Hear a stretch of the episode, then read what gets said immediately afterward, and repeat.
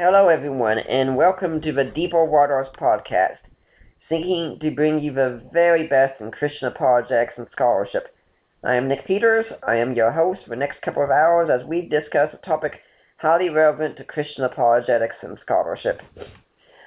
A few months ago, Justin Brierley on his excellent show, Unbelievable, one I think you should listen to as well, had a debate between a Mormon and a Christian, a Christian who came out of Mormonism, and that is Lynn Wilder. In fact, she even got her education at BYU. She was a professor there for some time, and I heard her on the show and thought, wow, this is just stellar. This lady is just destroying the competition there entirely.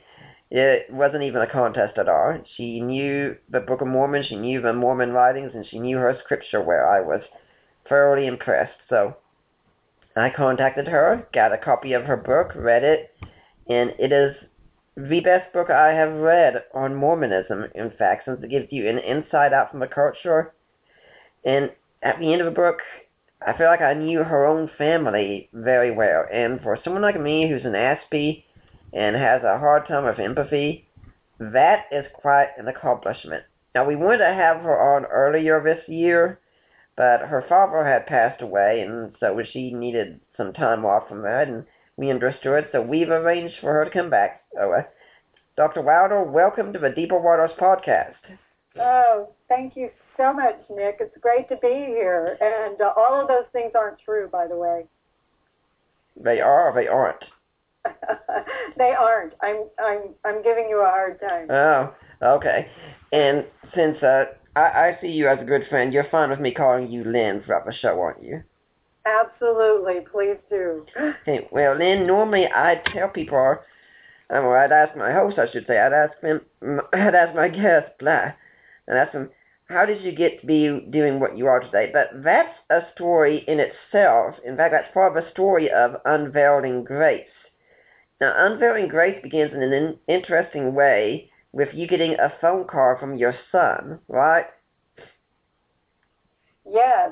Um, I'm a tenured professor at Brigham Young at the time. Brigham Young University is a Mormon church owned and operated. And in order to work there, I needed to be a good member of the church and have hold a temple recommend and be attending church regularly.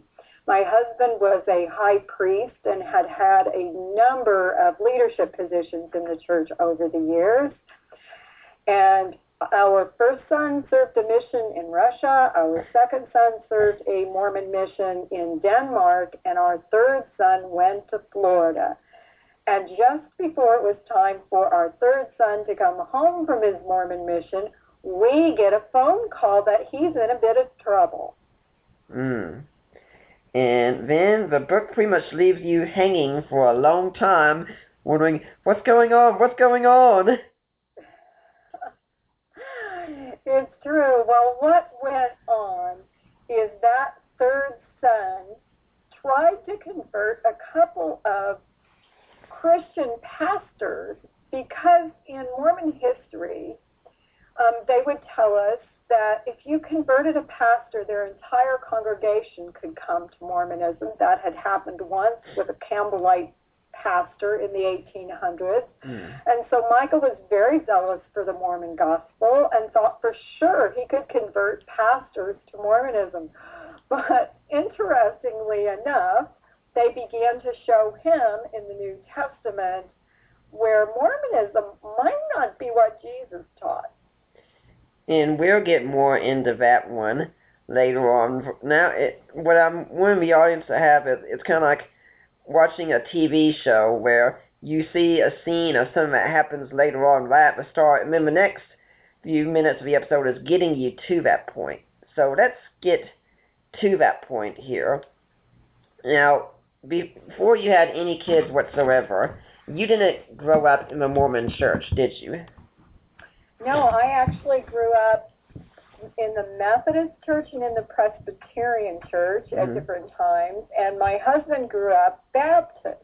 Mm-hmm. But I would call us nominal Christians. Mm-hmm. My family went to church every week but I only recall one time in all my growing up years that someone actually opened the Bible and read it. Mm. So I was I was a nominal social Christian. I Mm. went to church but knew nothing about doctrine and nothing about the word and nothing about salvation really. You know, for my listeners here who might sometimes wonder, why does all this apologetic stuff really matter? Why does it matter that we have all this knowledge about the Bible or in church history or proper doctrinal theology or anything like that? I think based on your story, you say that makes a quite a difference, doesn't it? Well, you might be interested in the statistic um, from the Pew Institute that 85% of the people that join the Mormon church come right out of biblical Christianity. They're Mhm. people just like my husband and myself who don't know the word and do not recognize a false Christ when they see it. Mhm. Now, I love all of these false Christ, false gospel, false apostle scriptures, and I think it's really important that Christians teach their children those scriptures Mhm. because many Christian youth are going off to college and marching into Mormonism. Mhm. You know, it's really important to know the word. The word warns about this all over the place, but you have to read it. Now, I've even heard it's been said before that the Mormon Church claims to baptize a Baptist church every week. well, um, yes, Baptists are the number one denomination Mhm. that do join Mormonism. Okay, so you're nominal Christians, you're enjoying your married life together. What happens that gets you into Mormonism? Well, we were looking for a church.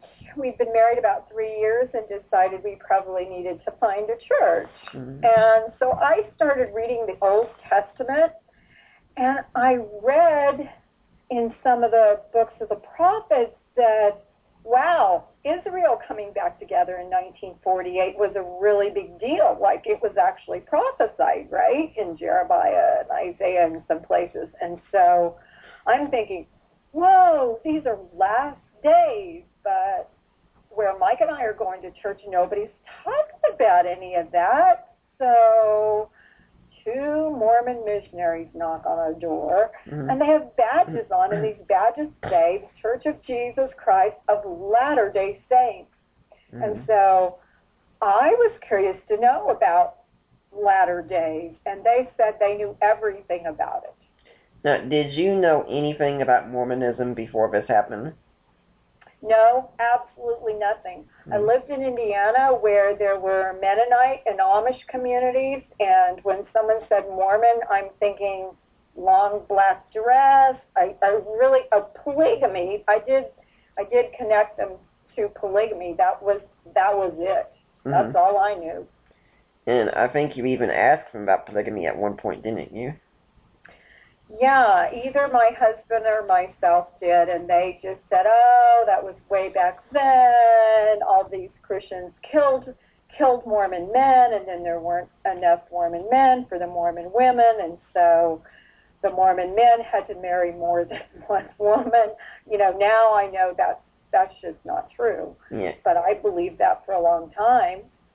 And we'll get into that a bit later on, I'm sure. But so these Mormons start visiting you. What happens then?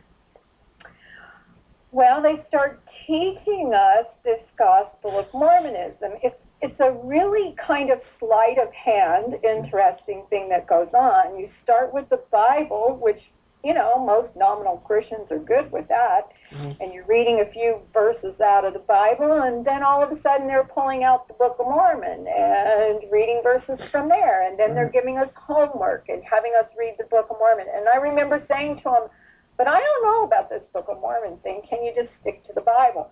Oh no, we have more of the truth. You know, the Bible's Mhm. just a little bit of the truth. We add, we have added on to that. God has added on to that, and we need to know more of the truth. So read this from the Book of Mormon. Mhm.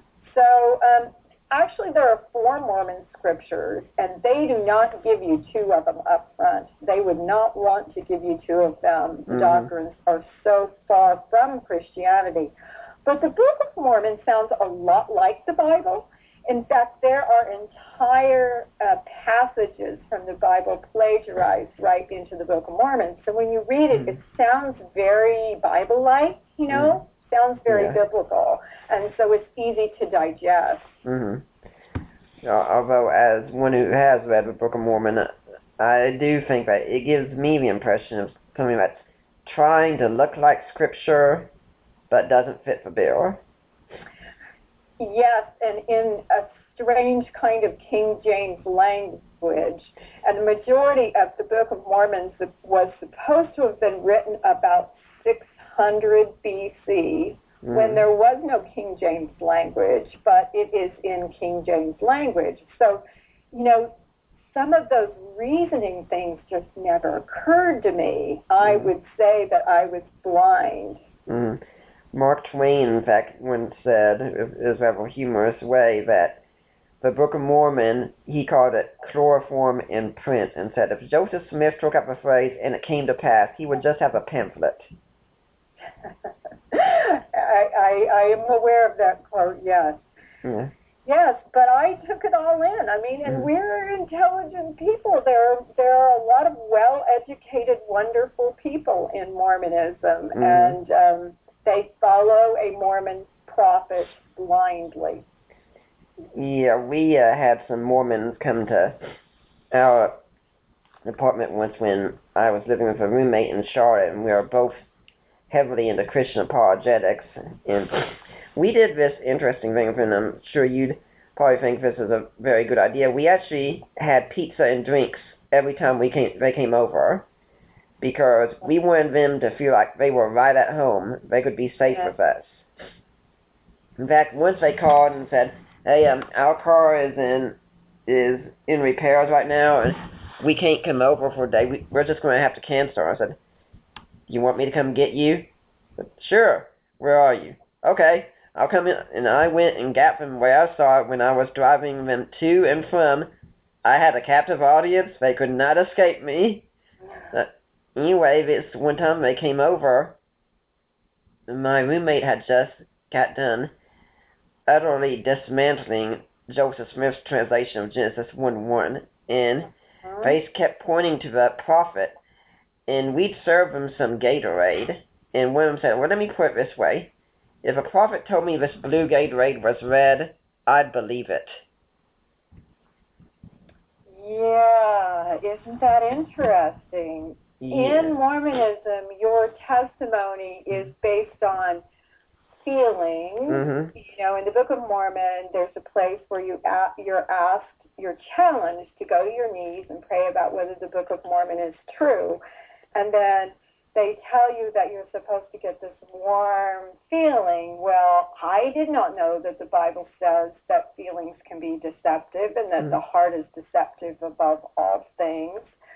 Um, and I have to tell you though, I never prayed about whether the Book of Mormon was true. Mhm. Um, I didn't really want it to be true. Mhm. I didn't think I wanted to go into this strange place. But my husband did pray about it.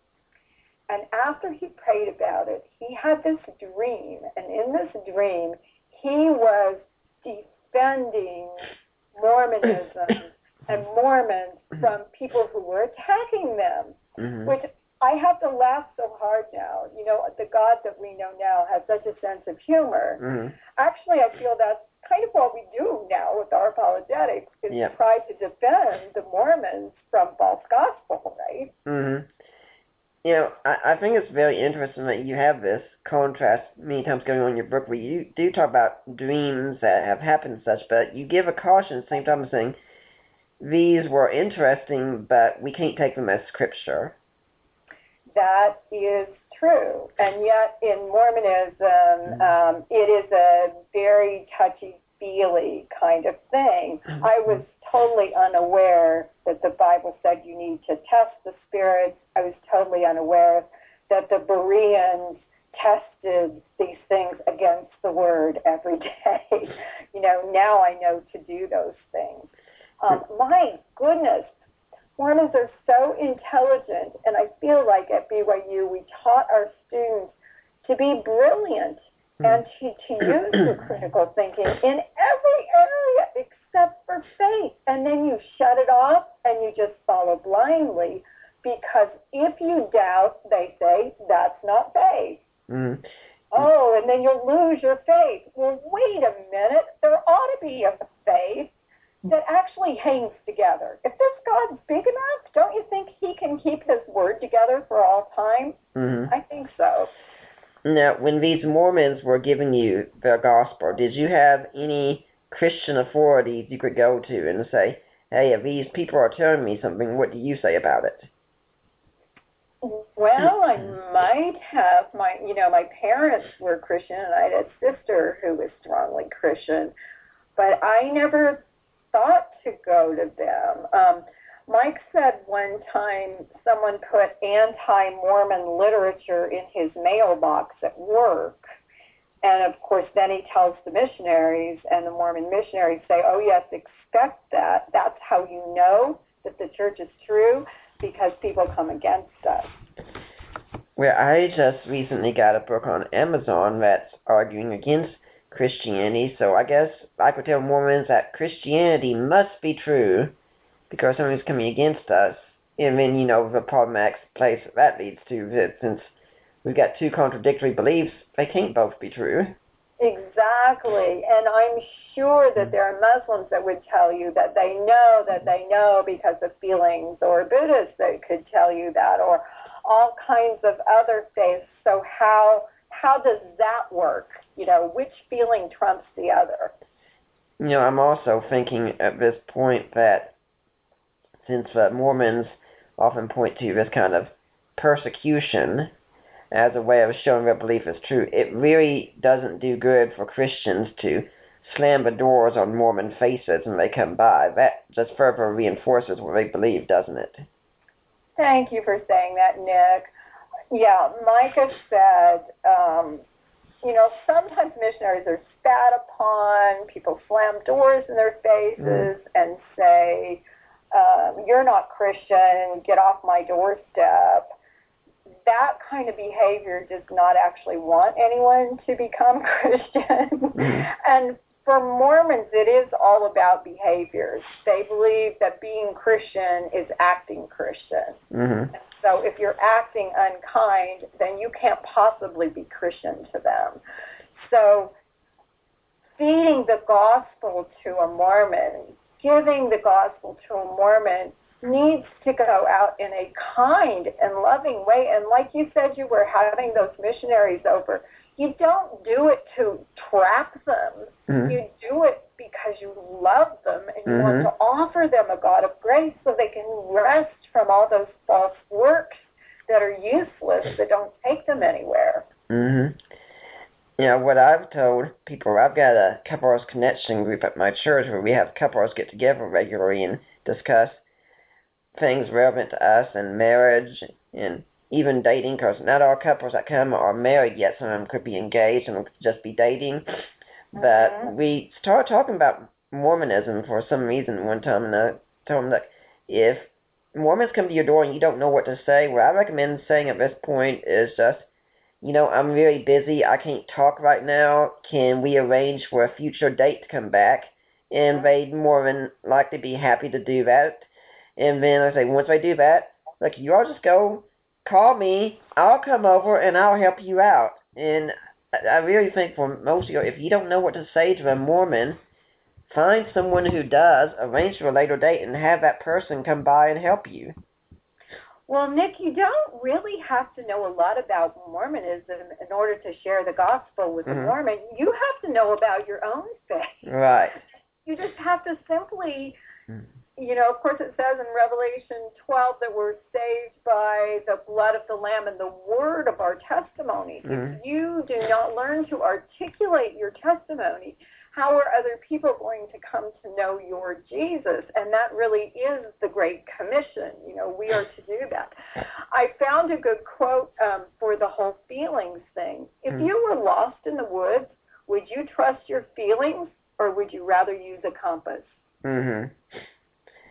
And I, I think when we talk about a biblical faith, we usually see pointing to evidence. When Matt Jesus didn't say, hey, look at how you feel about me, about my message. Hey, look at the miracles. Look at the resurrection. Look at what's going on around you. That's the Yeah. proof you need. Yes, and that that brings up a great point. The Book of Mormon is supposed to be true according to Mormonism. And it's the story of these uh, two peoples that came from Jerusalem Mhm. that are supposedly now Native Americans. But if you test the DNA of Native Americans, it, it does not go back to Jerusalem. It Mhm. goes back to Asia. And so there just is no evidence that the Book of Mormon is true. There are no spears from the great battles. There are no buildings. Um, there just is no historical evidence, no archaeological evidence. hmm And even the Mormons argue about where the Book of Mormon might have happened. Maybe Baja Peninsula. Maybe it's in the Midwest. Or I don't know. It might be in Central America. But there is absolutely no evidence. And yet, for the Bible, you have at least 5,000 manuscripts. You have 25,000 archaeological digs. We know where Jericho is. We know where Jerusalem is. Mhm. You know, um, there just is no comparison if you're if you're looking at physical evidence between the Book of Mormon and the Bible. For what Lynn's been talking about, if people are interested in exploring that further, I do recommend some past shows. Off the top of my head, I'm thinking shows I've had with Daniel Wallace on textual transmission. And then for the evidence of Christianity, I'm thinking the shows of Craig Evans and Paul Maier would be good ones. That okay. Getting back to your story, you all do join the Mormon Church. So what happens after that? Well, we join, and actually, my dad came, but my mother wouldn't come, and my sister wouldn't come, and honestly, I never knew why. Now I suggest to Christian family if they have someone going into Mormonism that they at least try to step into a conversation with Mhm. them. I always had a sense from my Christian family in 30 years I was in Mormonism that I they didn't think I was in a good place, but no one ever stepped into a conversation with me. And I really think it's important that we are not ashamed of the gospel of Jesus Christ hmm that we know how to explain our testimonies and that we're willing to talk about those things with other people. Or are we really born again? I mean, when I gave my life to Christ, everything changed. My value system changed. Um, what I read, who I liked, uh, what I wore. I mean, everything changed. And if there is no change from this washing with water from the Word, like the Word itself says, um, if there is no kind of desire for other people to have what you have, that's something that we should examine, don't you think, Nick? Mm-hmm. And I, I think when you're talking about people are caught in Mormonism or about to go into it, I understand it's best to avoid using the word caught. Yes, that's very offensive, and it says there's a scripture in the Book of Mormon that says um, contention is of the devil. Mhm. So whenever you present something that's opposite what they believe, and you do it in a way that they see as contentious, just this wall goes up. Mhm. It's just you just shut down and it's as if they're shoving their hands in your face and saying la la la la la because they believe that comes from the devil and so that kind of hard apologetic pr- approach probably is not going to work with the mormons Hmm. because this false christ has already set up these alarms kind of to um, guard against what you're trying to tell them and so there needs to be love, there needs to be relationship.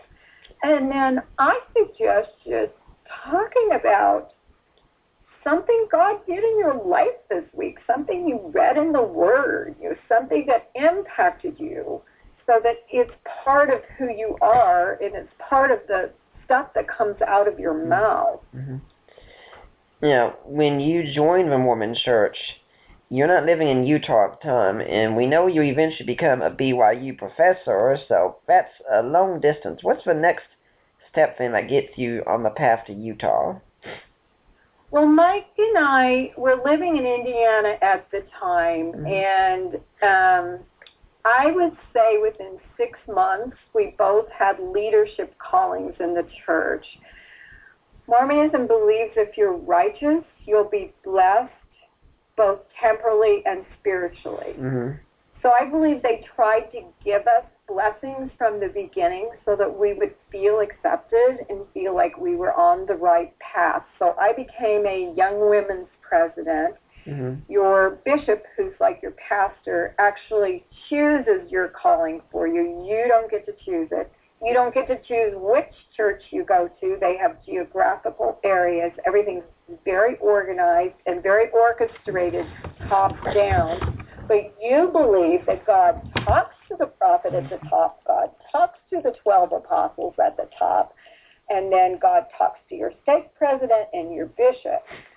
Um, so it's very controlling in that way. Mm-hmm. So Mike and I had leadership callings and we liked it. You know, it made us feel puffed up. It made us mm-hmm. feel loved and accepted. Um, I, my area, um, uh, my doctorate's in emotional and behavioral disorders, and I mm-hmm. worked with gangs for a time.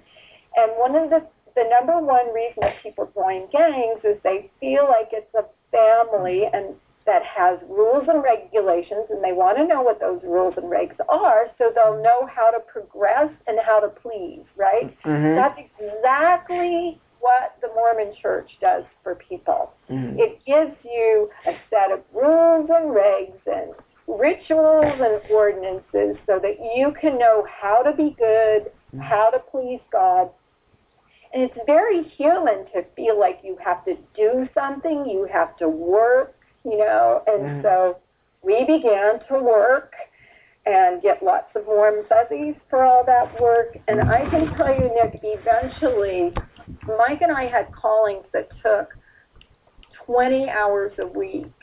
Um, in addition to, of course, raising our kids, and I had a part-time job and he had a full-time job. Mm-hmm. It's very all consuming 24 7. So what happens is all of the friends that you have end up being within the church because you're working side by side with them and you spend so many hours with them. Mm-hmm.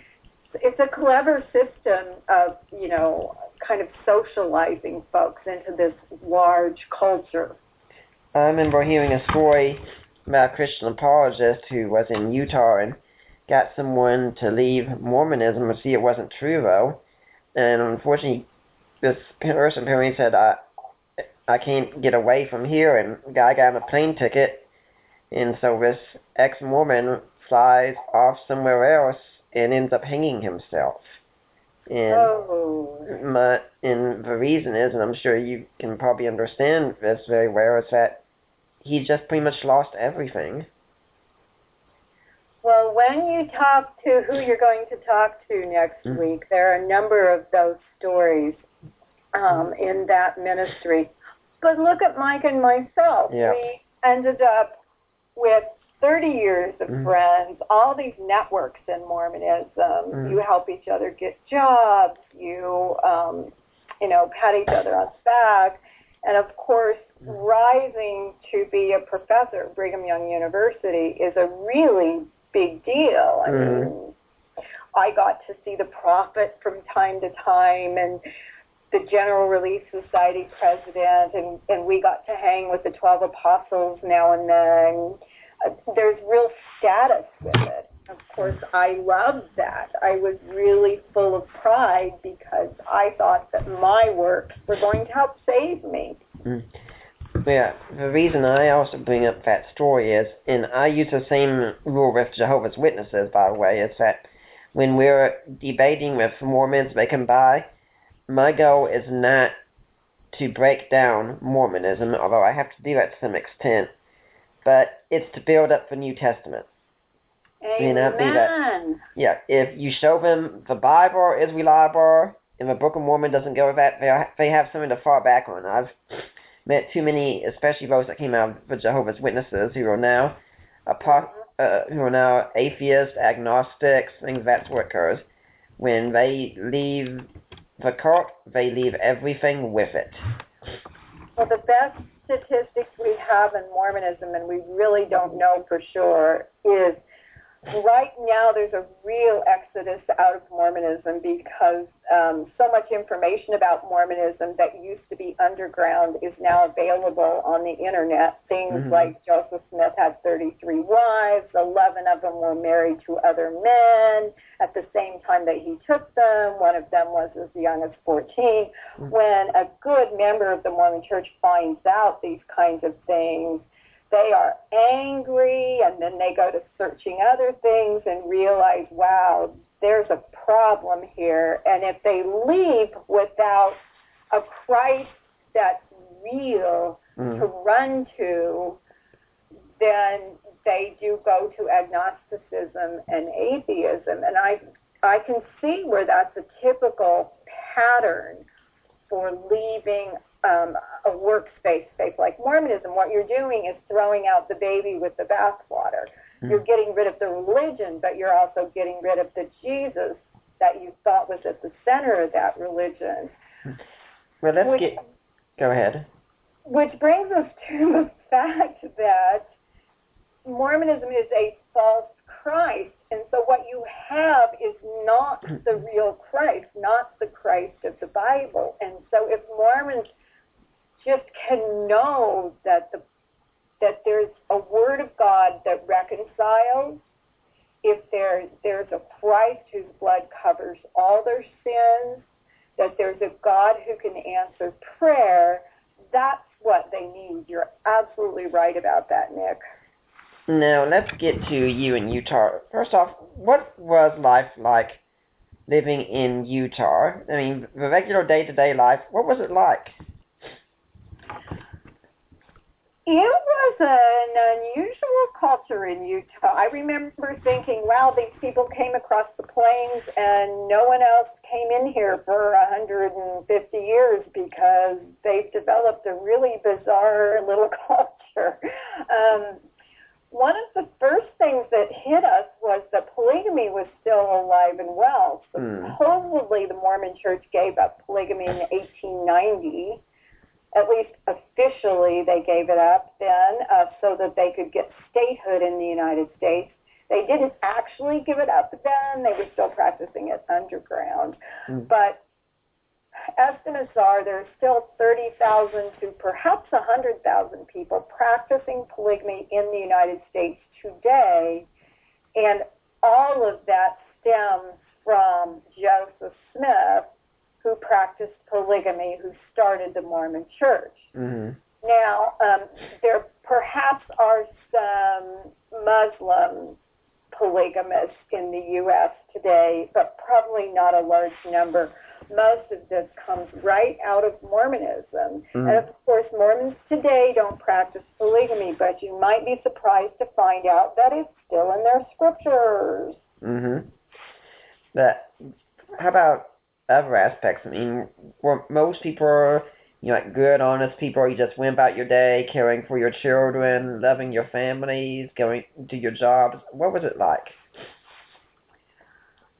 Um, you're right, except that because everyone within about a four block radius around my house went to the same church, and I was very careful never to say anything negative or to show any weaknesses or hmm. to let anyone know I had sinned because someone might run to your bishop your pastor, and then he would call you in, and then you would be in trouble. And of course, for me, depending on the sin, for me that was huge because I would have lost my job at BYU if I lost my ecclesiastical clearance. A bishop had to always say that I was righteous and tell BYU I was righteous. At any point, if I became unrighteous or I was sinning or do or had any questions about the church, then I could lose my temple recommend and I could lose my job. So I would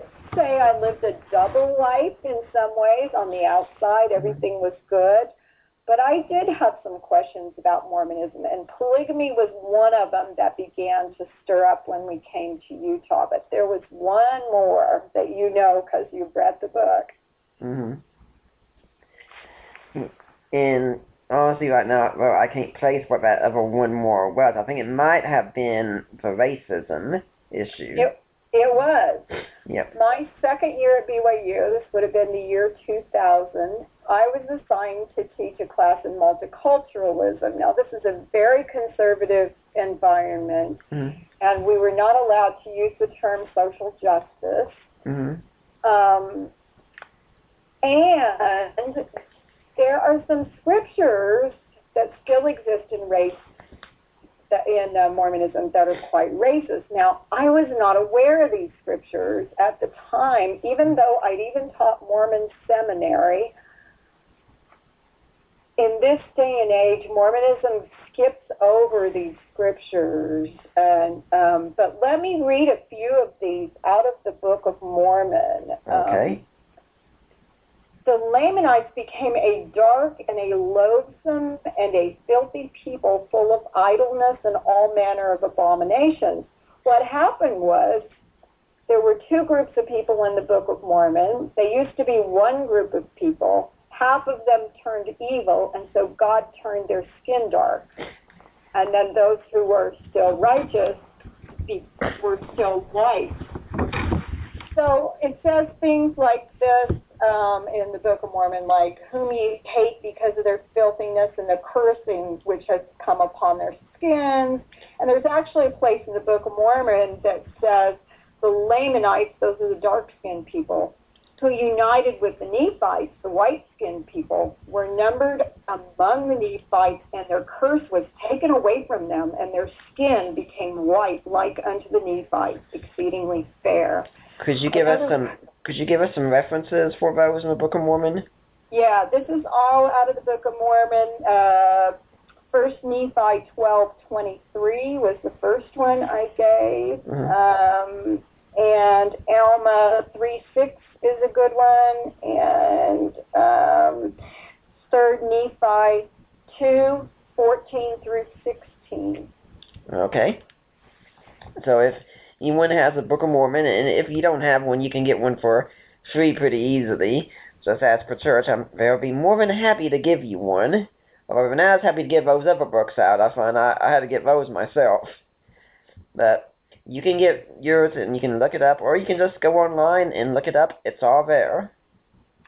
And it's not just in the Book of Mormon, it's also in the Pearl of Great Price, Mhm. uh, the whole idea that there was a curse of Cain. That curse was that God turned skin black so Mhm. that you could see who was cursed. Um, and does Mormonism teach that now? Well, they may not teach it openly, but it's still in their scriptures. And if you go right to their website, which is lds.org, it will tell you their scriptures are pure truth and utterly reliable. Mhm. Now, how did this impact me at BYU? I'm teaching multiculturalism, and I'm trying to teach that, you know, there's value in any skin color. Uh-huh. Uh, we have cultural pluralism, et cetera. You know, and if you're going to be a teacher, I was training teachers, that you need to know a little bit about students' cultures, and you know, one is not less than the other. Well, my students at BYU were telling me, "Oh, but black is less than white," and I'm freaking out. Where are you getting this? Oh, it's in the scriptures. They would tell me. So I did eventually go searching, and I was shocked to find that in our own scriptures, that idea was taught. Hmm. So um, that was a huge burden on my back, and certainly something I would not have told my neighbor because they would have run to my bishop, who would have called me in and asked me about it. And if I'd have said that I wasn't okay with this or that Mormon scripture, um, of course I could have been in big trouble. You know, let's uh, give a story along those lines. In fact, one of your sons, Josh, I believe it was, went on a mission and came back, and I think he hadn't been as faithful as you thought, right? Josh went on a very difficult mission to Russia. Mm-hmm. He chopped wood for orphanages. He did amazing stuff, brought people to Mormonism for two years, came home from his mission just a skeleton of the kid that had gone out. It was a very difficult mission, and it was hard for him to readjust. Um, in that readjustment, he went to school at the University of Utah, and he began and kind of drinking on the weekends. And pretty soon he had a girlfriend, and then he was sleeping with his girlfriend. Now, of course, I'm a college professor now in a secular school. I don't know anybody who isn't doing that. Basically, it's you know, it's pretty much the norm.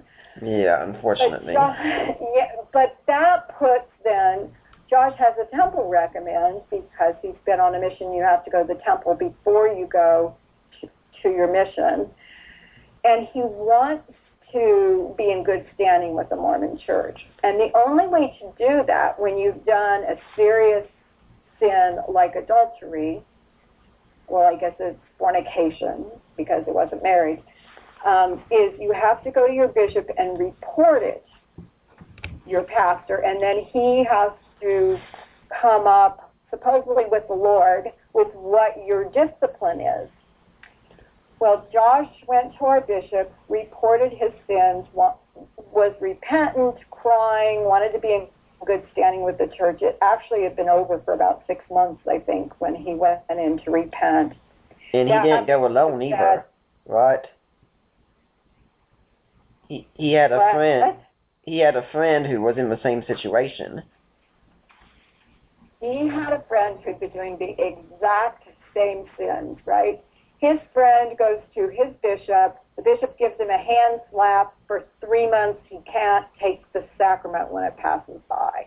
hmm Josh, though, uh, um, our bishop told the man above him, the stake president, that stake president yanked Josh into his office, put him in front of a church court.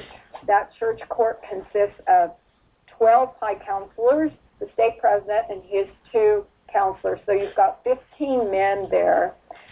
And Josh has to give his sins all over again as he's bawling and then Josh has to leave the room, and then they make a judgment. hmm They call him back in just like a court, right? And they say, Josh Wilder, go home and take off your temple garments. You are no longer a member of the Church of Jesus Christ of Latter day Saints. If you ever hope to be rebaptized, you must do everything that your stake president says to do. hmm Well, that means the Mormon church actually removes your salvation because Hmm. to them, the way to be saved is to be baptized into the Mormon church.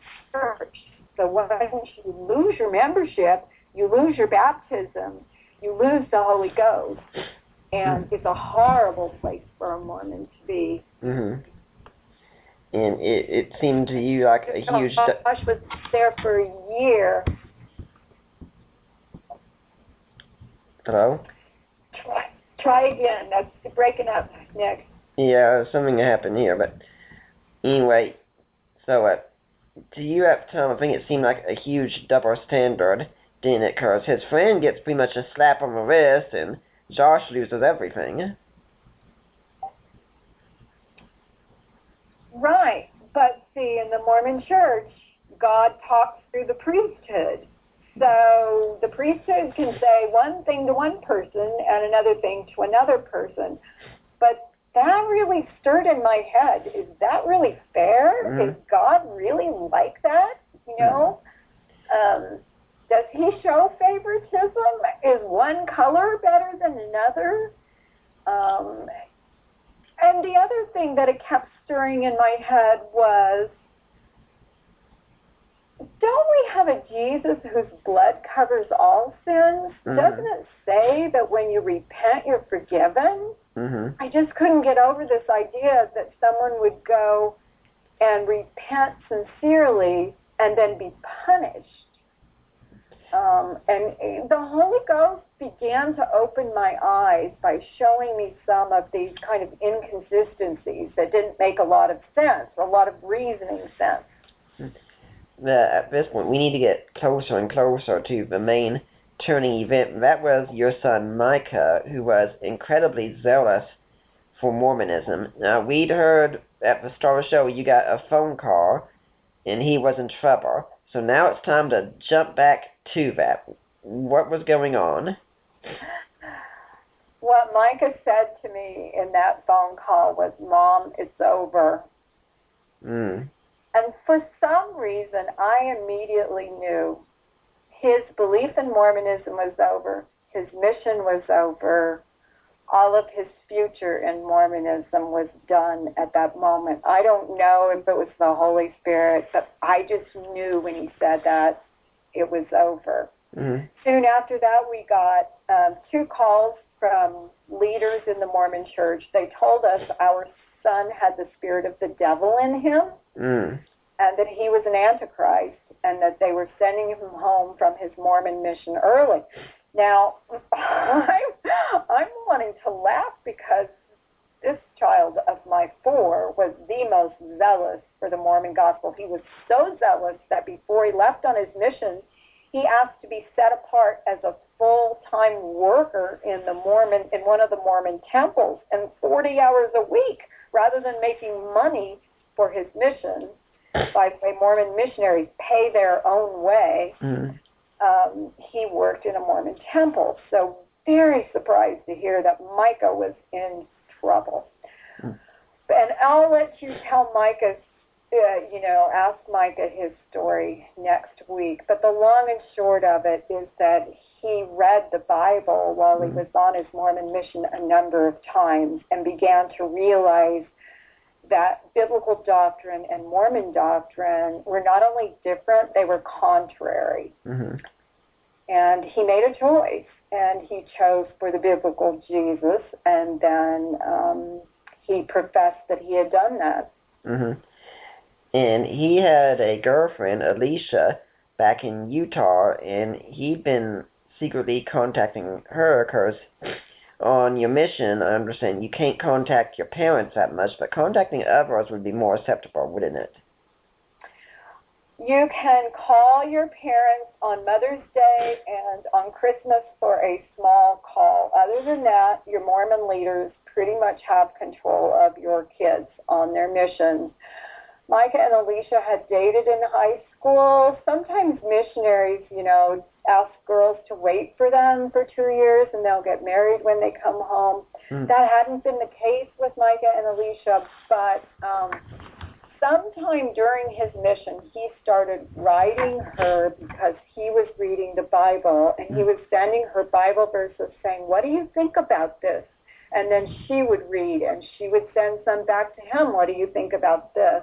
And by the time Micah got sent home from his mission, Alicia had also decided that Mormonism was a false gospel. Mm. But her parents were so strongly Mormon and had been for generations that she ended up moving out of state and then calling them on the phone with that news because um, there's quite a shunning that can go on in Mormonism, and it's very, very difficult. Like you mentioned, the the young man who went to suicide, and you are absolutely right. Unless you know that there's a God able to walk with you through this horrendous transition and through hmm. the shunning that goes on, you don't have anything to hold on to. Something incredible about Micah's story is that when he was asked to give a summation of his mission before all the other Mormon missionaries, he ended up telling them, Jesus is all you need, over and over. Yeah, he'd been reading in Hebrews that it said that Christ was the only one who held the Melchizedek priesthood. Well, in Mormonism, you have thousands of high priests. His own dad was one. Um, he read that Jesus was the only mediator between man and God. Well, wait a minute, then why is there a Mormon prophet that mediates? Uh, and a bishop and a stake president that mediates between myself and God. Um, and of course, the funny thing about this is Micah goes to his knees, says, Okay, I believe in the biblical Jesus. I give the rest of my life to you. Gets up from his knees, and the phone rings, and it's his mission leader, who invites him to stand in front of 60 to 80 other missionaries and bear testimony of what he's learned over the last two years. And Mike is a leader on his Mormon mission, right? And so a lot of these missionaries know him and look up to him. And he had given his life to Christ and knew Mormonism wasn't true. And he actually was brave enough to stand in front of them and very gently say things like, I know that Jesus would die just for me. I know that he died on the cross for me. Well, that's an kind of anti-Mormon thing. Mormons believe the atonement happened in the garden, not on the cross. Mm-hmm. So even though he was saying things that were positive and from the Word, they were hitting hard at Mormonism, at the heart of Mormonism. Things like Jesus is the only mediator between man and God. And yet what he was professing with Scripture. He was called in, and that's when all of this started. I have to say, when I was reading a book, the story of his being called in and how he answered the person who was challenging him, that was an incredible conversation to read about. It really is amazing, isn't it, that Mm. there's a that you can be a 20 year old young man and have that kind of faith. Mhm. I think that's it's just a test to the power of the God of the Bible that He is real. That when He gets hold of your life and you know that He's real, that you have no fear of sharing that gospel, Mhm. even when you're 20. And Micah stood to lose everything. Mm-hmm. He had a scholarship at BYU. He was an astrophysics major. Mm-hmm. He would have he might have lost the love of his family. He might have lost his fiance, you know, not totally knowing where that was going to end. He might have lost a place to live if he left Utah. What was he going to do? He's a 20 year old kid with, you know, mm-hmm. no training, no college education.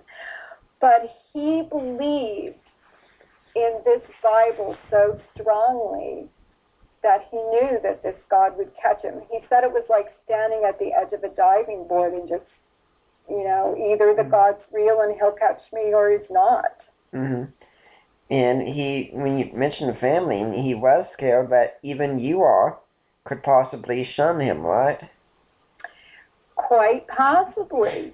But praise God, he had kind of softened our hearts with Mhm. these questions that were going on, right? The Mhm. things like racism and the things like polygamy. We weren't completely ready to leave the Mormon church, but we were at least open to finding out why Micah had made this stand and what it was that he seemed to know that we didn't know. And for a while, he was awfully secretive about what happened, but you had noticed changes, such as when he'd write or speak, he'd say things like Heavenly Father instead. Yeah. Well, I'm not sure he was secretive on purpose. The the thing is, he's only allowed to email his family once a week, and we can email him back. And those emails are monitored. It's actually on a server that the Mormon Church has. Mm. So that mission leader is constantly keeping track of his missionaries. hmm So if Micah would have been too blatantly open, like, Mom, I'm totally questioning my faith. I don't know what, you know, because he didn't know where it was going to end, I think. Mhm. And so we were getting hints. My husband starts saying, he doesn't sound like Micah. He sounds like the Apostle Paul. you Mhm. know? In fact, when he got in trouble and he was standing um, kind of in that inquisition with his mission president, he said, the mission president finally said to him, "You sound just like a Baptist." And he Mhm. said, "I had no idea what that meant, and I thought it was supposed to be a slam, but you know, it was what it was." Uh, I'm guessing he might have taken it as a compliment, even. now he's all good with that, yeah. When you're talking about how he was uh, controlled entirely, would that have included even when he was emailing Alicia? Yes. Well, my guess is they probably hand wrote letters in order to not be um, on the radar.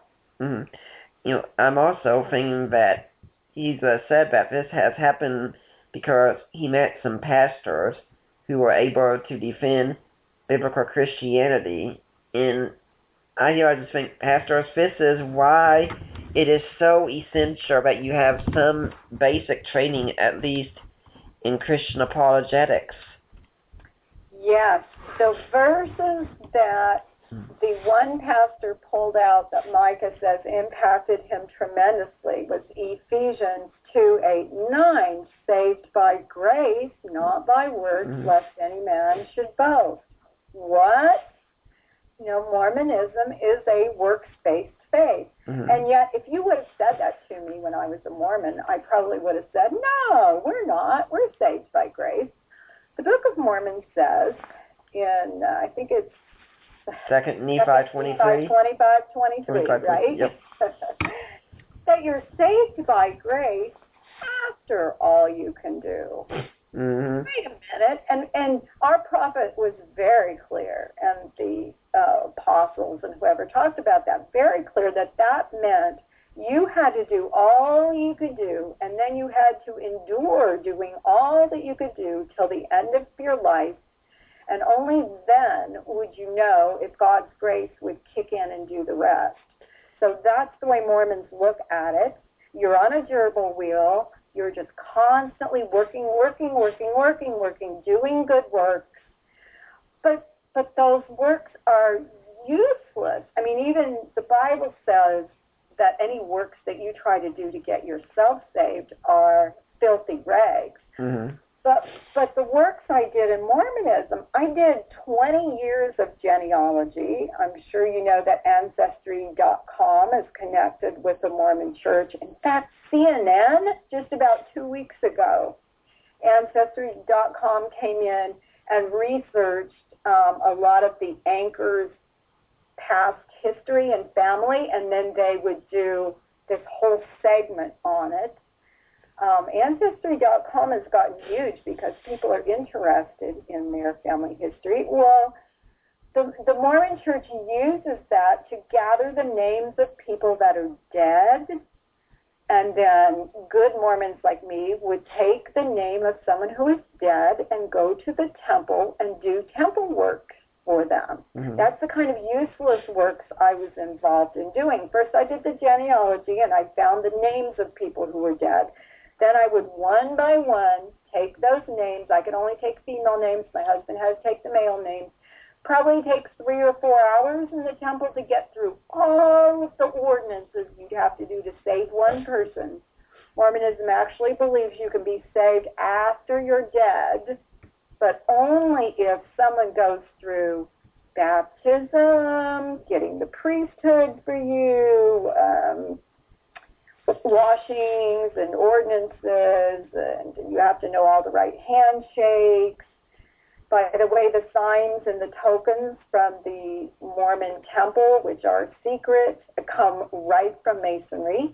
Joseph Smith was a Mason. hmm Now, at this point in the show, since we're around the halfway point, normally I make a little announcement about who's going to be on the show next week, but I've asked you if you'd do that for this week, because I think you know pretty well who's going to be on the show next week, don't you?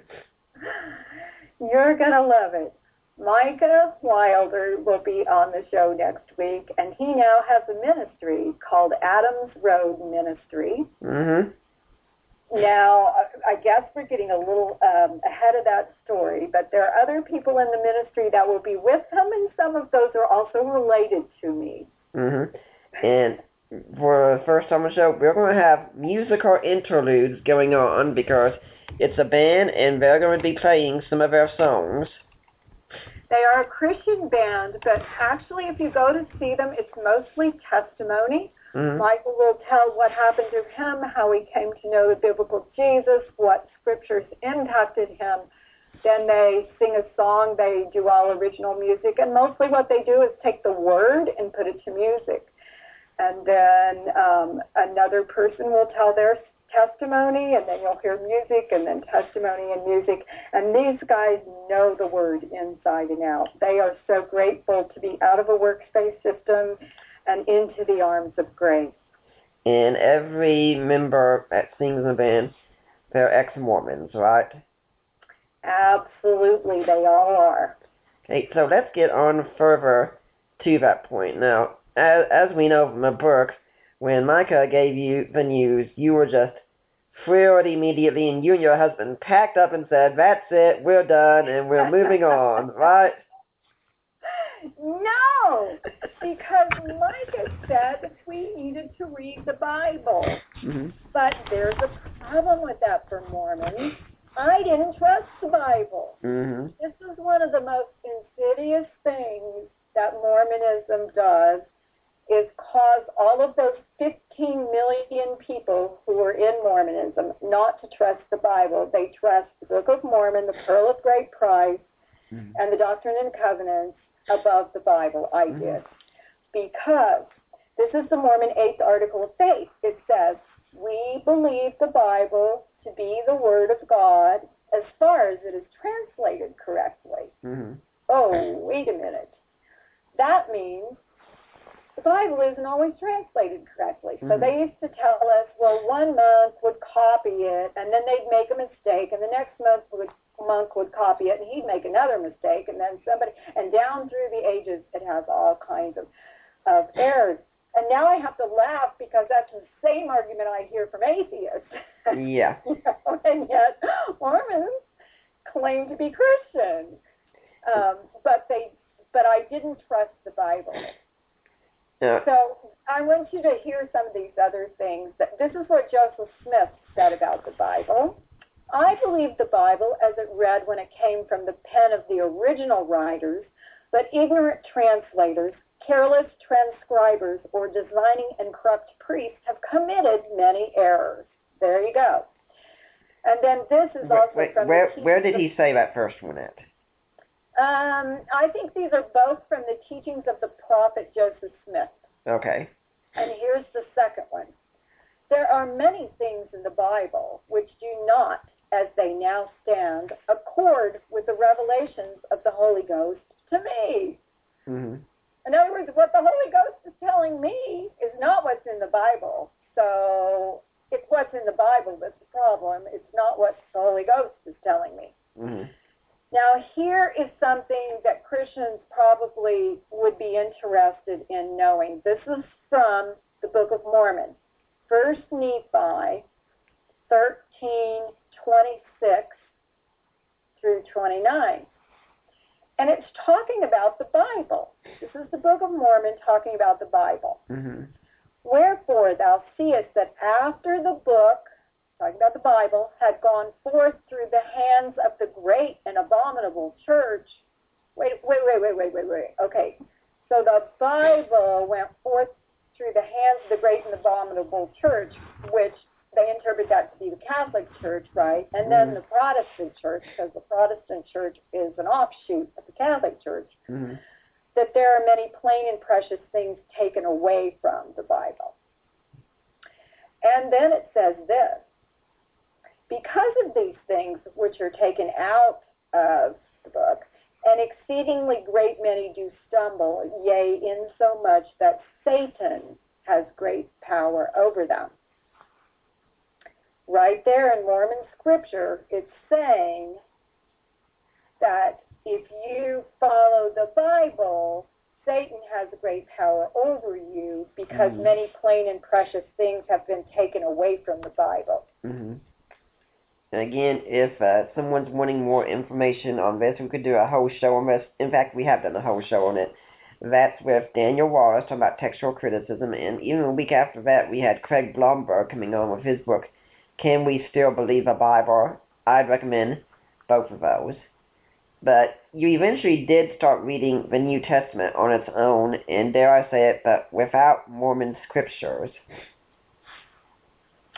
I did. Mike and I agreed to read the Bible. Micah went back to Florida where he had a job and left all of us kind of stunned. Mm-hmm. Um, the church tried to excommunicate Micah. We did not take him in for the church court and got him out of Utah. Mm. So he went to Florida. We're back in Utah. Mike and I were sitting up at night in bed, and we read, began to read the New Testament for one reason only, because we loved our son, and we wanted to figure out what it was he seemed to know from Mm. this Bible. And he challenged us to read the Bible as a child with no preconceived notions. This is the exact challenge that one of those pastors had given Micah. So when I hit Matthew 24:35, it says, "Heaven and earth will pass away, but my words will never pass away." I went, "You mean God is able to keep the Bible together?" Now mm-hmm. that's the exact opposite of what Mormonism says. Mormonism says it's not trustworthy, but the Bible itself itself says it's trustworthy. And I eventually found out the Bible, you know, supports itself something like 3,800 times from Mm. beginning to end. This this verse also impacted me, Isaiah 55:11. Mm. So is my word that goes out from my mouth that will not return to me empty, but will accomplish what I desire and achieve the purpose for which I sent it. So I'm beginning to think God's words are in the Bible. It's the word, and it's so powerful that He can send it out and it does stuff. hmm That's pretty cool. Now, it also, to be fair, it wasn't just you and your husband. It was pretty much your whole family doing this, wasn't it? Yeah, Micah had secretly called his little sister Katie while he was still on his mission with a quick five minute phone call challenging her to read the Bible and that her testimony should be based on Jesus and nothing else. Mm. And she began to read quietly. I don't think we even knew that she was reading. That was in January. We began to read in February. In the summer, we all stepped out into a Protestant church for the first time. But guess what? I'm in this Alpine, Utah. There's still not one Christian church. 9,000 people in Alpine, Utah. No Christian churches, only Mormon churches. Mm. Mike and I got in the car about June one Saturday night and drove two hours away to go try to hear a pastor at a Protestant church because we were afraid of being found out. hmm Now, if my neighbors or if anybody at BYU would have known, right, again, I would have lost my temple recommend and I'd have lost my job. And Mike was just paranoid about my losing my job. In fact, eventually, after I came to Jesus, I stopped paying tithing to the Mormon church, but I was still going to work at BYU every day. And Mm. one of the things you have to do to keep your temple recommend is pay tithing to the Mormon church.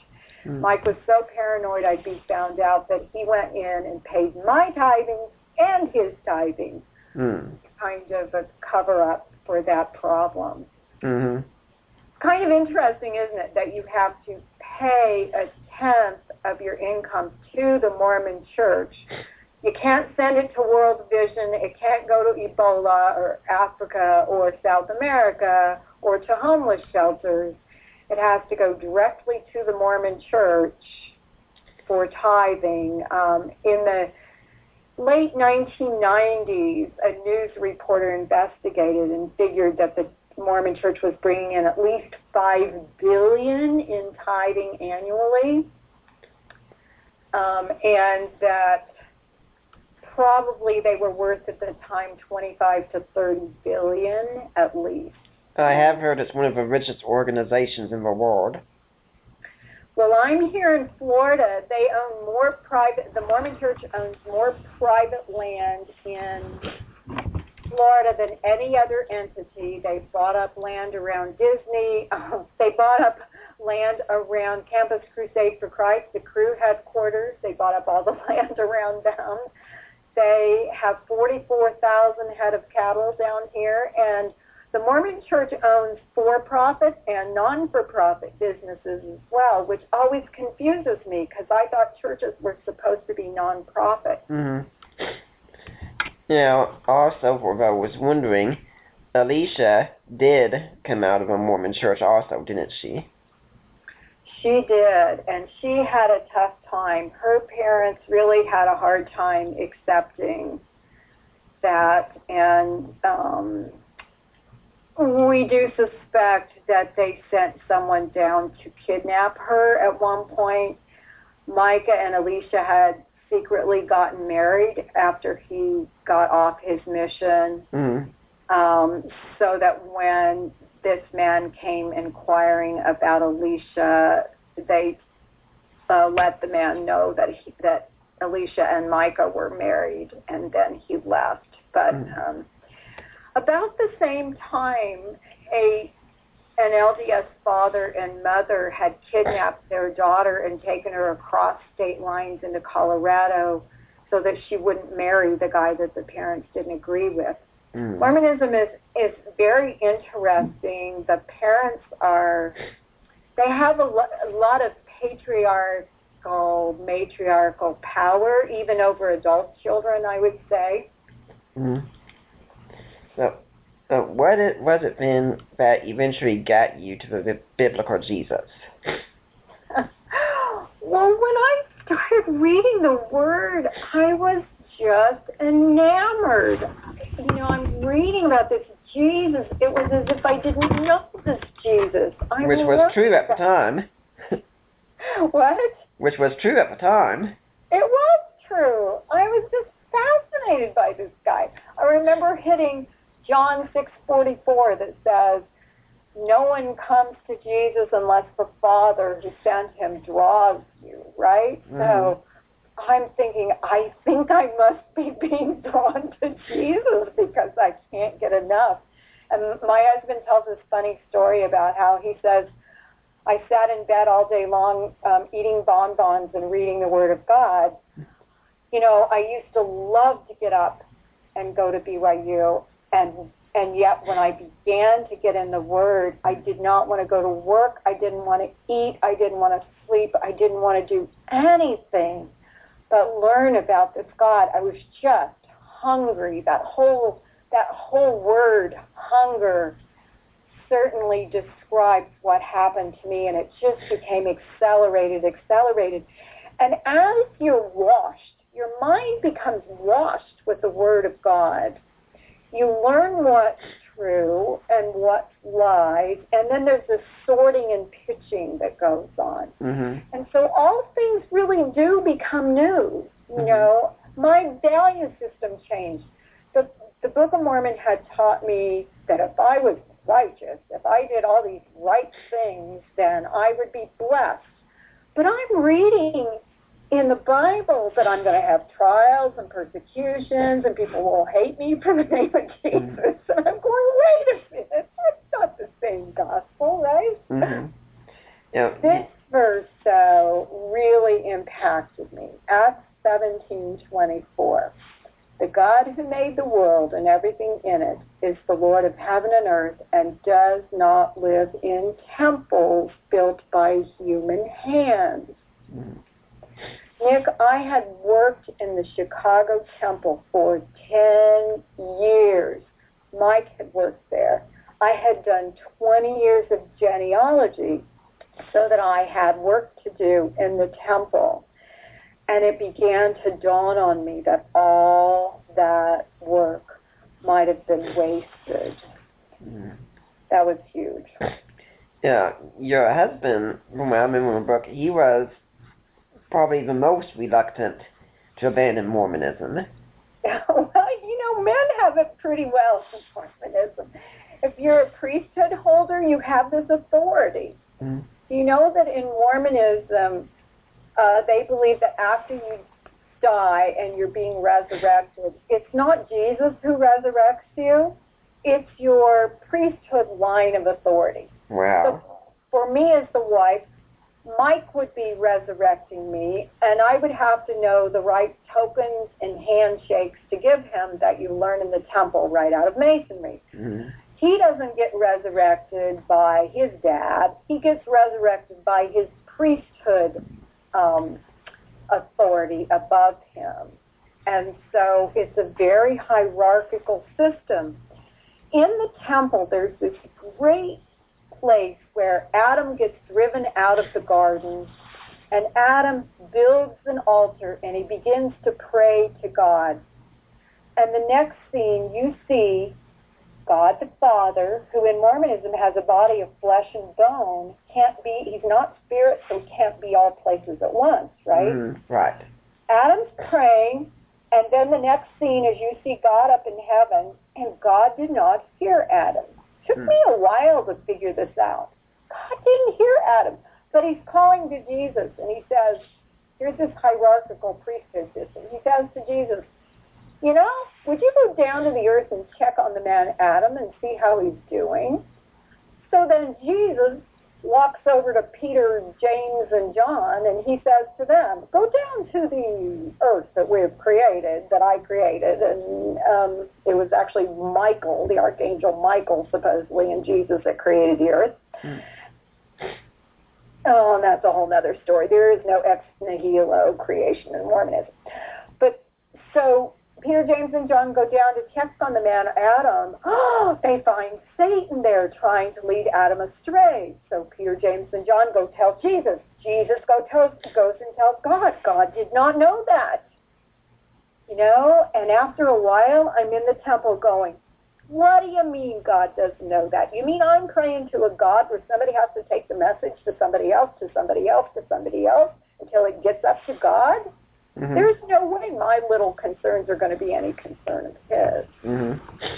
So when I read in the New Testament that God was a spirit, that he didn't have to eat or sleep, that he was always at his work, that he could answer my prayers day or night, that he was personal, I freaked. I mean, that was good news to me. Mhm. Now, how about your husband? What did get him out? Um,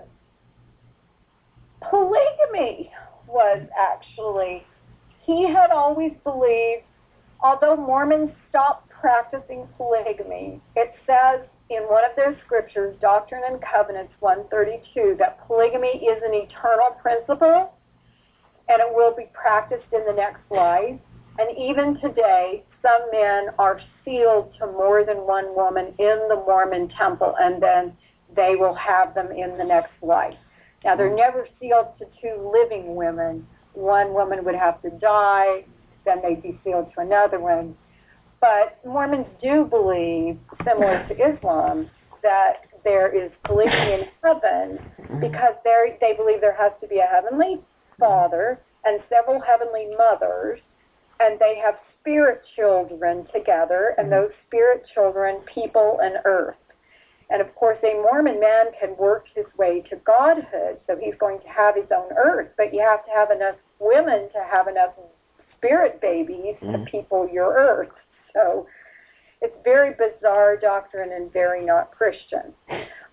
What Mike was concerned about was whether polygamy was actually true. So he decided to test it in the Bible and he went back to Genesis and began reading about Abraham and Sarah. And it says in the Doctrine and Covenants that God told Abraham to take Hagar as a second wife. And Mike went back and read it, and the Bible does not say that. Mhm. It says that it was Sarah's idea, never Abraham's idea, and it did not come from God. In fact, God was so not pleased with it, you know, even Yeah. though ha- Hagar's son was the oldest, he was not the son of the promise. And Mhm. so, um, Mike, all of that began to dawn on him that polygamy was not a big biblical principle and that God wasn't even pleased with it. Mhm. So then he had to make a choice. You know, if Joseph Smith teaches it and it's a lie, then he must be a lie too. Well, at this point, I can remind everyone that everything we do on this show is listener supported by listeners just like you. And if you want to support us, we sure would appreciate it, and we sure do need it. So you can go to deeperwaters.wordpress.com and there's a donate button there. Now, when you click that button, it'll take you to Risen Jesus. Okay, am I going to the right place? Yes, you've gone to the right place. You can make a donation from there, and if you want to become a monthly donor, that'd be even better. But you make that donation, then you contact me or you contact Debbie at Risen Jesus and say, hey, I made a donation. I made it to Nick Peters. I made it to Deeper Waters. Can you make sure he gets it? We're going to make sure we get it, and it will be tax deductible. Now, uh, some other ways you can donate, I've got some ebooks that you can buy on the internet. The latest one is about defining inerrancy, and I've been saying, I'm not exactly sure what's going to come out, but there is one coming out soon on God and natural disasters, where I have a dialogue with an atheist. And my plan is next month after that to have one out on the Apostles' Creed. And if you buy any of those, proceeds will go to me as well. Of course, the one that I wrote with the atheist, he's going to get half of the proceeds. But still, you'll be supporting me to some extent there, so you can do that. Or you can go to the Amazon store from my blog page and purchase books that I've got there. Many of them you can read about on the show, and some of the proceeds will go to Deeper Waters again. And I'd like to encourage you all to be praying for me this upcoming week. On Thursday, I'm actually going to be having a debate on my friend Julian Charles' show, The Mind Renewed, out of the UK. I'm going to be having a debate with Ken Humphreys, who runs the website JesusNeverExisted.com which kind of tells you what I'm up against there. And yes, we're going to be having a debate, probably about an hour and a half long or so, on whether Jesus existed or not. So it, it's going to be an interesting debate, I'm sure. Uh, now, then, do you have any cause that you'd like people to donate or support? Our website is unveilingmormonism.com, and you can donate there. My husband and I travel um, we were on a six month book tour last year, speaking at about five churches a week. Mm-hmm. Um, we tell the differences between works based faith and grace. Mm-hmm. And um, happy to have your donations. Mm-hmm. Now, let's also talk a bit about another cause I can donate to since we mentioned. How about Adams Road? Because everything they do, they give away everything for free, don't they?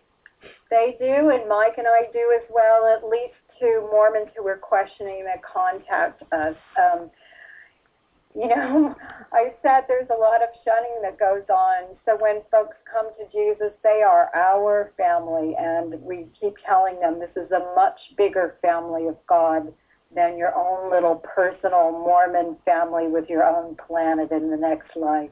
Hmm. So if someone wants to donate to Adams Road, though, how can we do that? AdamsRoadMinistry.com mm-hmm. okay. and UnveilingMormonism.com. We work together. Mm-hmm. Now, before we start going this break, we were talking about polygamy. Um, now, how did it all begin with Joseph Smith? My understanding is he apparently was caught having an affair with someone else by his wife and then all of a sudden he got a revelation. Is that accurate? Yes, I would say that. Um, the Mormon Church was formed in 1830, and we know as early as 1831 he had taken at least one other wife. Mm-hmm. Um, he eventually had somewhere between 33 and 48 documented other wives. The real issue for my husband was finding out that Joseph Smith was taking other men's wives and then sending those men on missions mm. and sleeping with other men's wives. Certainly not um, a practice that God would approve of. it wasn't there even a case where he married a mother and her daughter both? Yes, that's Yes, and the Bible has something to say about that, doesn't it? Mhm. And I'm sure you know know a reference there, but isn't there a place in for doctrines and covenants where his wife Emma is told that if she denies Joseph Smith polygamy, she's going to be judged?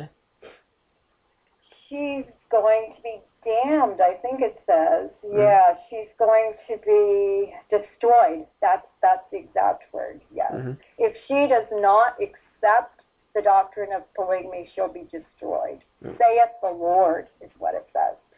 Uh, do you have a reference for that right off, or?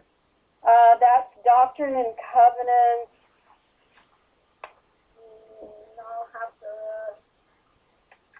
Let's see. D&C 64. Mhm. It says, Then she shall believe and administer unto him, or she shall be destroyed, saith the Lord.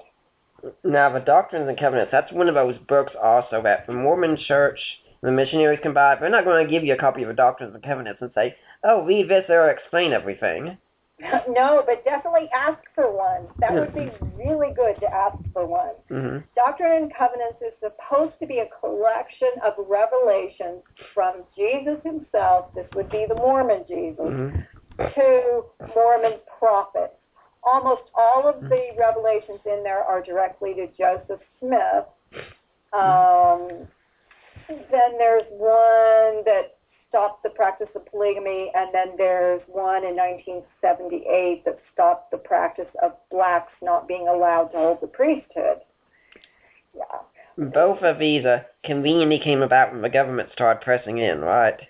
Oh, it's really amazing. Um, Mormons went west, I really think, to start their own country, Hmm. but the U.S. had made Utah territory, which was at the time a lot of the West, hmm had annexed it, right? So they were actually under the U.S. government. Well, the U.S. government hated polygamy, and they knew that Mormons were practicing it. And Abraham Lincoln hated what what's also known as bigamy worse than anything. So bad that even during the Civil War, he had Congress pass an anti-bigamy law that was federal hmm so that the Mormons couldn't practice it. And he intended to go force them to not practice it. So he, so they kept applying for statehood, but he would not allow them to be part of the United States as long as they were practicing polygamy. hmm So um, President Grant, in later years, in the 1880s, then after Lincoln died, put a lot of pressure on the Mormons. Actually, marched a militia out and threatened to take all of the Mormon assets, their temple and everything, if they didn't stop practicing polygamy. Well, the church um, in 1890, all of a sudden, the prophet had a revelation. That was the end of polygamy. But of course, there are all these men now that have five wives. What are they supposed to do with all their wives and kids? Mitt Romney's family was actually in this situation. Mhm. And so his great great grandfather had to run to Mexico. So the Mormons then set up polygamy colonies in Canada and in Mexico, and that's what happened to uh, Mitt's ancestors. hmm Now, speaking of the political side, the Mormons have a, had a prophecy also about the Constitution hanging on a thread, haven't they? Yes, it's called the White Horse Prophecy. I was well aware of it in Mormonism. This was prophesied supposedly by Joseph Smith, and the words go hmm. something like this that the U.S. Constitution will hang by a thread, and a Mormon elder will ride in as on a white horse and save it. Well, now that I know about the four horsemen of the apocalypse in Revelation, that's kind of concerning to me. But if you listen to Glenn Beck, he uses this phrase quite a bit, and it's mm-hmm. directly from Joseph Smith the idea that the U.S. Constitution will hang by a thread, and then someone who's Mormon will save it. My wife and I were in a Christian bookstore Thursday night looking around, and I, I have told her I'm very pleased that when we go in, she can pick out books that are nonsense just like I can. And unfortunately, we saw Glenn Beck's book, or a biography at least, about him in and she was saying, why are Glenn Beck's books in there? He's Mormon. That's a, and I'm afraid most Christian bookstores probably don't know the difference. Well, Ravi Zacharias, you may you may know, has was just on Glenn's show. I think last Monday, and then this next Monday he was going to be on there. Ravi's kind of Ravi's kind of struck up a relationship with the Mormon Church. They've had him uh, preach actually in their tabernacle in Salt Lake a couple of times. When we first joined Mormonism, they did not want to use the word Christian. We did not say we were Christians. We were Mormons. We were kind of better than Christians because we had more of the truth, you know. But I don't know if it has to do with the election or what. But uh, the, the Mormon Church did hire a PR firm in about 08. They've been doing this campaign called I'm a Mormon, and part of that is is to try to get Christians to accept Mormons as biblical Christians. Mm-hmm. And um, there is the gentleman who is president of Fuller Seminary in Southern California for 20 years, sometimes goes around with someone that I know from BYU who used to be head of the religion department and has what's called a conversation between a Mormon and a Christian Mm. or a Mormon and an evangelical. And um, I'm really concerned that those are really whitewashing Mormonism Mm-hmm. and making it appear as if Mormons are in the body of Christ. Mm-hmm. And yet, I think it's very clear if you're a biblical Christian Mm-hmm. that their teachings are outside of the Bible, therefore outside of the body of Christ. What would you say then about sometimes that we have seen work in the political sphere with uh, Mormons on social issues, such as Mormons were very instrumental in helping Prop 8 pass in California, for instance. Yeah, they got a lot of backlash from that. Um, there were marches around the temple and that kind of a thing. Um,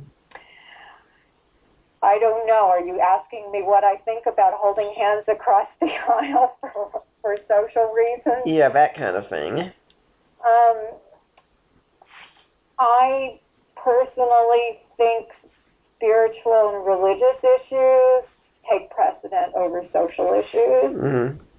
And I would not be thrilled for there to be a Mormon in a high political position because I believe that that influence might drive many unsuspecting Christians or other folks into Mormonism. And that, for me, is a huge concern.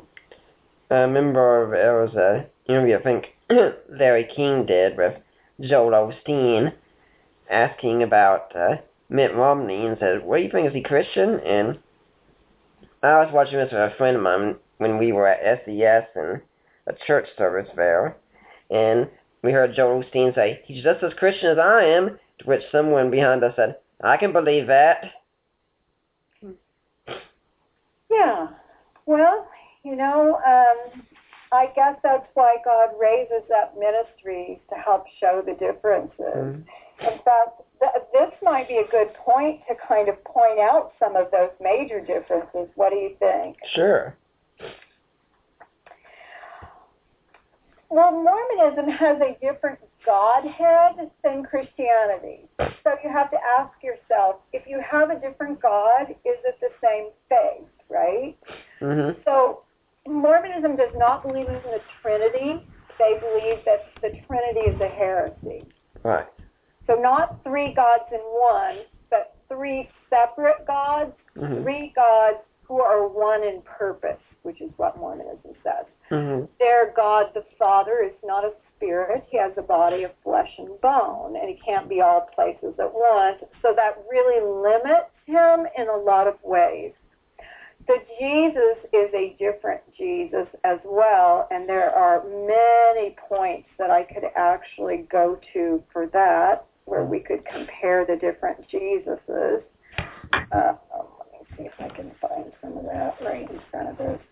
And while you're looking that up, I can say this is directly relevant to what Paul was saying in Galatians 1 about another gospel being given, and in 2 Corinthians about a different Jesus. Yeah, I actually love those scriptures.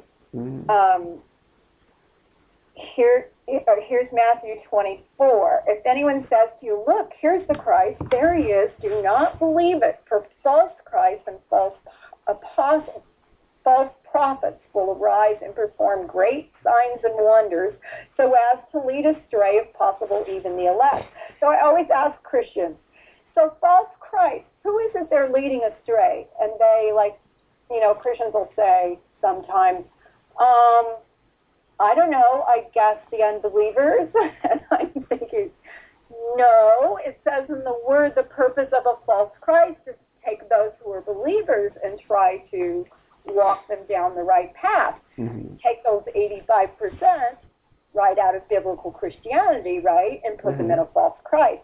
The next part of that particular scripture says, see, I've told you beforehand, if they say to you, look, he is in the desert. Now, wait a minute, where is Salt Lake? That Salt Lake temple is right there at the edge of the desert. Look, Mhm. he is in the desert. Do not go out. If they say, look, he is in the inner rooms. Okay, the inner rooms, that refers to the temple, right? Mm-hmm. There are only two groups on earth that I'm aware of that do temples, and one is the Jews and one is the Mormons, and the Jews don't have a temple right now. Mm-hmm. But it says, if he says, look, he's in the inner room, do not believe it. Well, I've been in the Salt Lake Temple, and I've heard them tell me that Jesus Christ appeared right here, standing right in the air right here. It would be in the inner room of a Mormon temple. So I have great concern um, because the Bible says one greater than the temple is here. Mm-hmm. Um, the Bible's pretty clear about what is true and what is not true. mm-hmm. Um, I, I'm reminded of the time we had uh, the Mormons come to us again when I was living in Charlotte, and we were start talking about temples. I said, yeah, if you look at the temple, temples in the Old Testament, the Old Covenant system, why are you all wanting to go back to the Old Covenant? We got the New Covenant here. I knew nothing about that in Mormonism. Mm-hmm. I thought the purpose of the rules and the regulations so, were so that I could follow it and get to heaven, right? Mm-hmm. Absolutely. So, Yeah, we could talk a little more about false Christ if you want to do that. Um, sure. When one thing about is that when we read the Old Testament, we read the names Yahweh and the names Elohim. Mormons make something very different about it, don't they? They do. They say Elohim is the Father and and Jehovah is the Son, and they are two separate beings. By the way, while we're talking about the Godhead, the Father was not always a God. He was a man who worked his way to Mhm. Godhood. Jesus was not always a God. He worked his way to Godhood.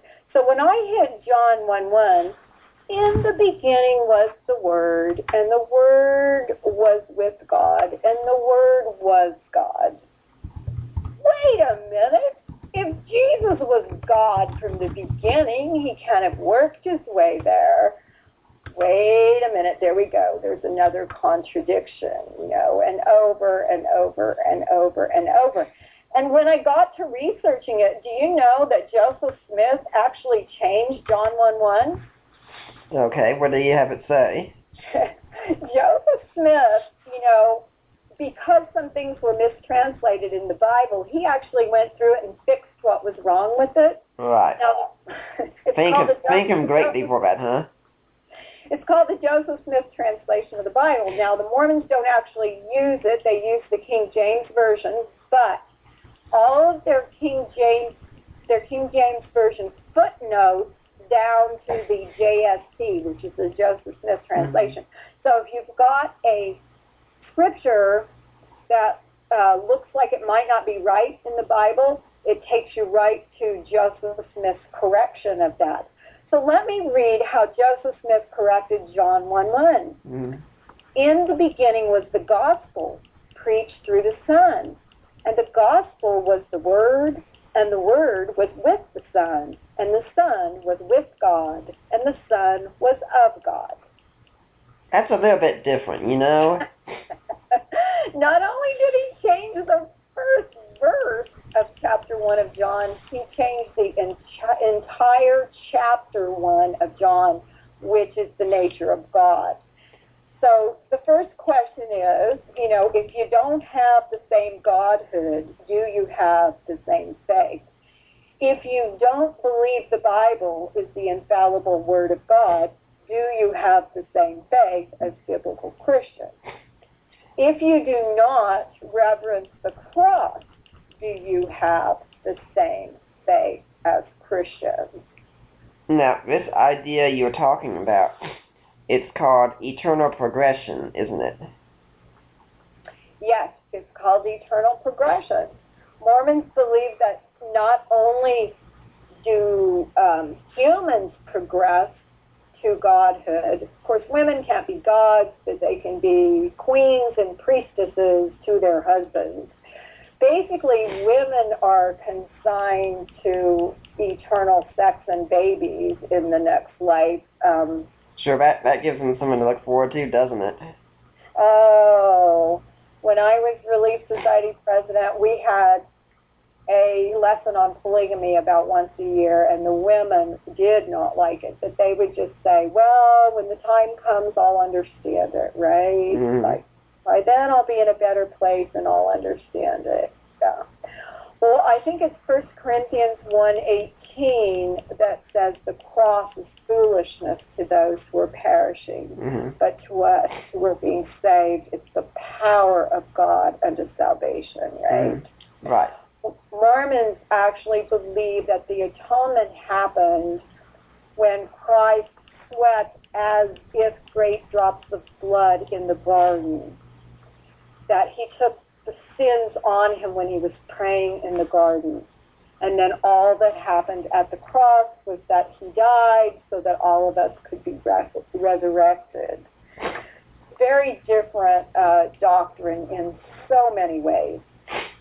Going back to what I've said about living in Charlotte, we had a you know what time these Mormon missionaries came by, and one of them we are sure was doubting, and he got switched out on us very suddenly, which wasn't a shock to us.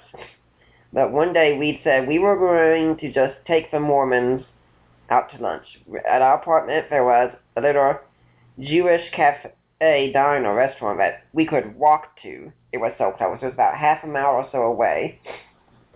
Now, when we had this arranged, one of the Mormons couldn't make it, and he had a replacement come by, and we came in.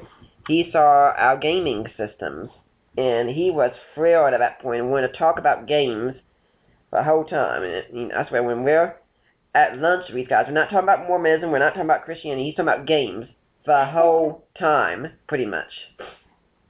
And so we're walking back, and this guy is going to my, my roommate then, and he's talking about video games still the whole time. And my roommate's very smart with this, and he knows that the other guy isn't as interested in this. And so while we're walking back together, he kind of moves the other guy a little bit away, and he's oblivious to what's going on. And I've got this other Mormon here walking with me the whole time. He's asking me questions like, why do you have crosses in your churches? And so I'm going to explain all about what the cross means. Lesson. We keep saying to this day, yeah, those those two probably got a really good talking to when they got back. Yeah, that's probably why the one got transferred out. Because one thing you do find in Mormonism is people telling on other people hmm because they're always concerned that you might lose your faith, you might lose your testimony, you know. But wow, just read the Bible, Yeah. just read the Bible, and and your uh, Mormon faith will go out the window. I promise you, and you will meet a Jesus so much bigger and more able to save. In fact, we also, and you can say something about this experience also, we had a time where we were invited to go to the Mormon service where a member of a quorum of the 70 was speaking. Yeah. Uh-huh. And so we go there, and I came with my Mormon books. Back of them was Bruce McConkie's Mormon Doctrine, which my roommate called the Skeptics Annotated Mormon Doctrine. And he and another mutual friend of ours each got to ask questions to this guy who was part of a quorum of the 70, and he was having a hard time answering. And we found out later that there was a meeting. He was asking, "Who invited those people to come?" Good for you. Mm-hmm. Like I said in Mormonism, you don't question. They consider that doubt, and mm-hmm. faith means follow blindly. Mm-hmm. Yeah, we and, were... and this is the Jesus that you follow. Mm-hmm. He was a spirit child of a heavenly father and heavenly mother. They have sex. And what's funny to me is they have bodies of flesh and bone, and yet the children that they produce are only spirit children. Mm-hmm. And those spirit children stay in this like holding tank until it's their turn to come to earth to get a physical body, which they need to do for eternal progression, like you were talking about. Mm-hmm. This holding tank is called the pre-existence. Mm. Now that was something I had to wrap my head around when I'm reading the Bible. Wait a minute, there's no pre-existence. Mm. God knew me before he formed me in the womb, but that doesn't mean that he was looking at me physically as a spirit. He's just smart enough to know exactly who I am because, you know, he's in charge of all that. The Jesus of Mormonism is actually the brother of Lucifer and of mm. you and of me.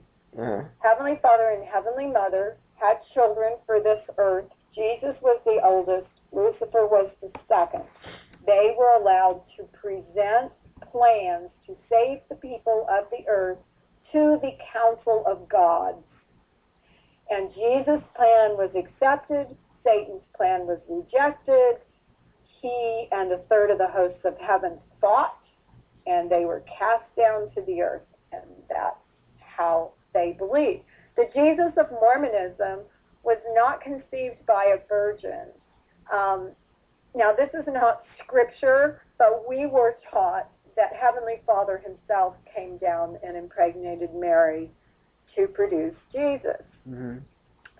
Of course, the atonement happened in the Garden of Gethsemane, but do you know that it says in John, after Christ prayed and Peter cut off the ear of the soldier, Christ actually says it is, you know, the cup has not yet been taken, it is not finished. And so mm-hmm. Christ himself makes it clear that the garden was not enough, you know.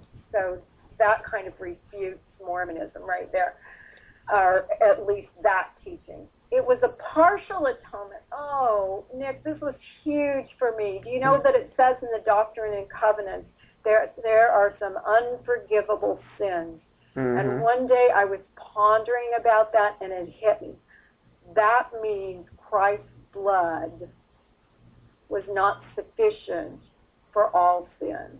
That's, in fact, when we get into Brigham Young's doctrine of blood atonement, isn't it? Amen, yes. And we could tell and, a little bit then about the Mountain Meadows massacre with that? Yes. Yep. Yep.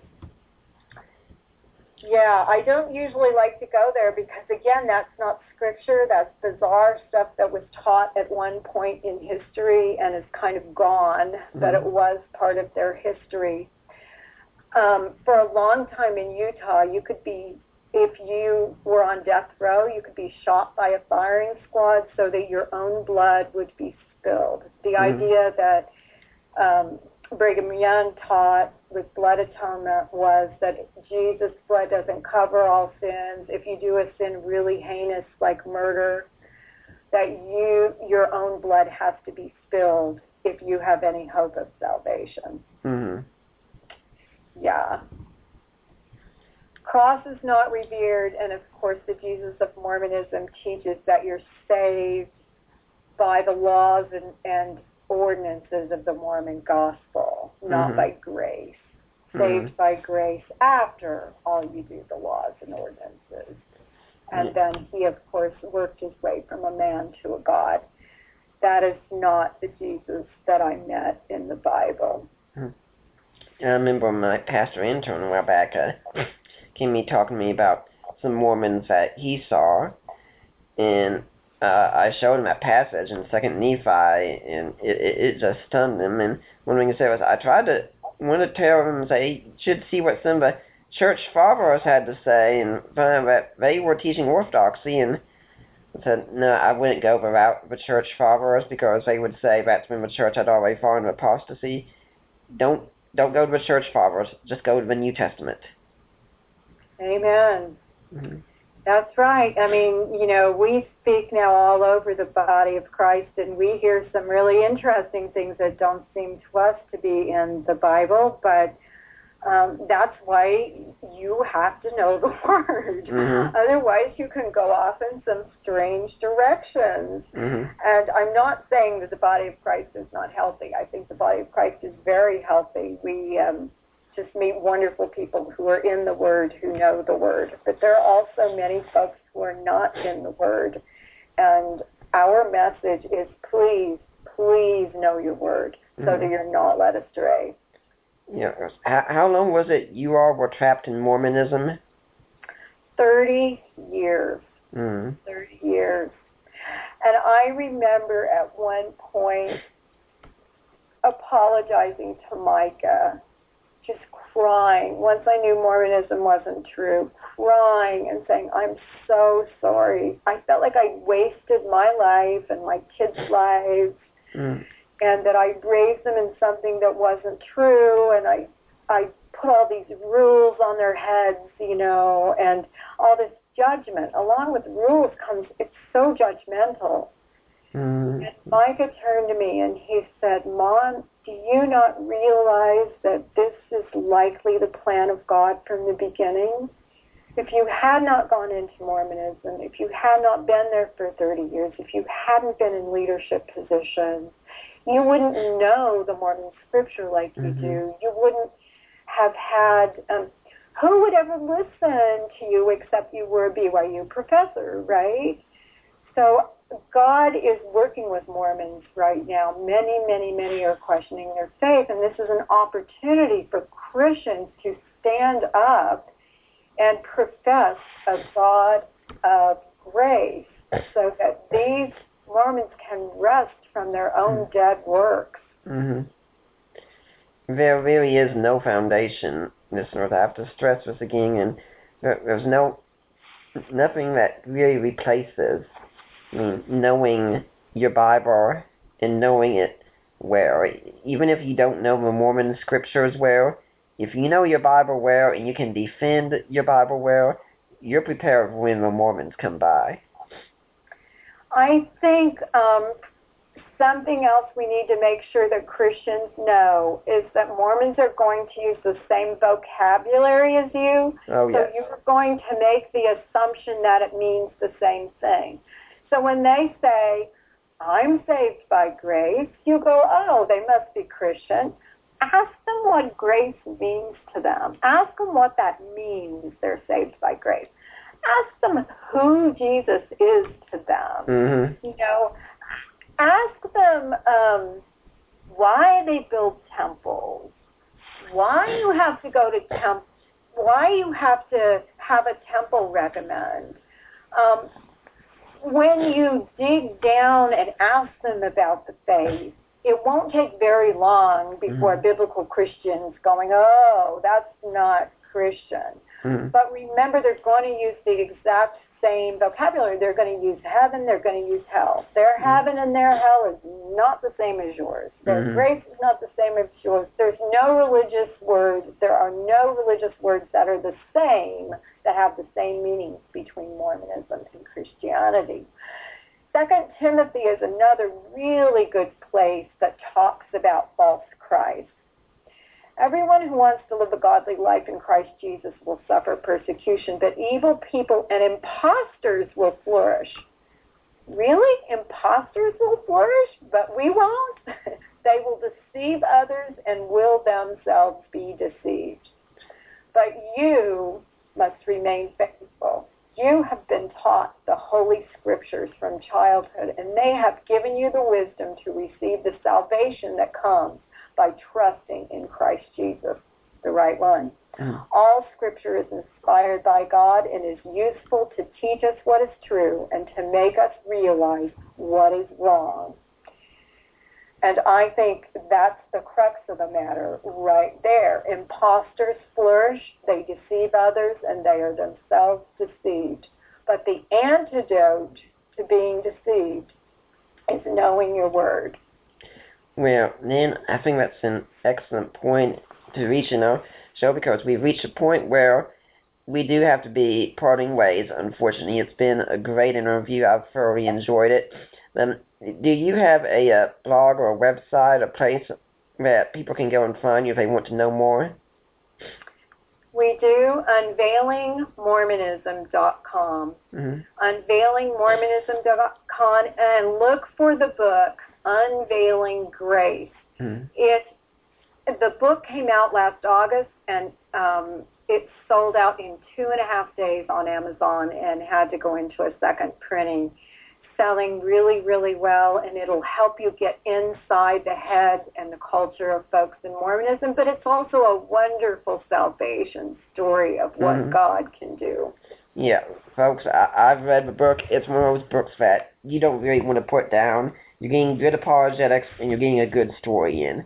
Now, Lynn, do you have any uh, final message you'd like to leave today for the Deeper Waters audience? I hope that folks will join us in prayer, that folks who are leaving Mormonism will come to know that there's a powerful Jesus who can save. And we pray that people would have the courage to share this Jesus with others regardless of the circumstances. We are promised we will have trials and persecutions, but they mature us, and um, Jesus is worth it.